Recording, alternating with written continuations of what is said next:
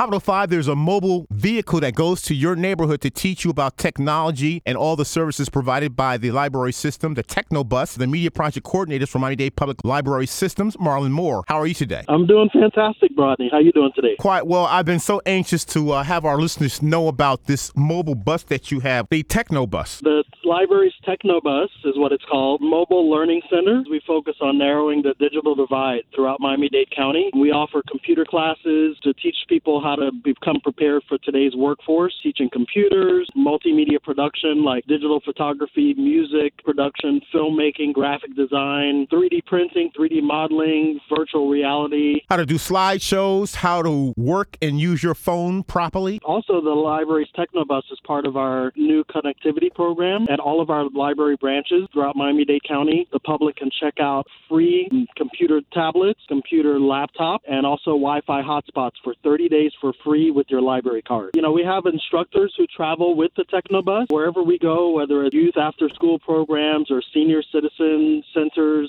parks, special events on the weekends. We offer people the opportunity to learn about how to use their phones, how to use their tablets, how to better utilize computers, how to be safe on the internet, how to use some of the emerging technologies that are out there, things like Photoshop, whole Adobe Creative Cloud with Illustrator, Premiere Pro, Microsoft Office suite, so you can learn, like you said, about Excel and PowerPoint or Microsoft Word. You know, a lot of the things that you're going to need if you want to be prepared for today's workforce. This Technobus travels throughout Miami Dade County to various neighborhoods seven days a week. How can we get the bus to come to our, our neighborhood? If you want to contact the library, you can call us to contact us at customer care at mdpls.org, or you can give me a call at 305 487 3463. 305 487 3463. 305 487 3463. We travel throughout the entire Miami Dade County from Homestead to North Dade to Miami Beach to West Dade, West Kendall throughout the entire week. And on the weekends, we go to special events. Everyone is able to come on board and, and learn. And this is a free service, and all they have to do basically is a Miami Dade Public Library System card. Yes, it's a totally free service. Of course, this is part of the, the Miami Dade County government, so the Miami Dade Public Library System services are always free. You don't have to have a library card to come onto the bus at all. You can just come on at any of the stops. If you do want to check out materials like tablets or the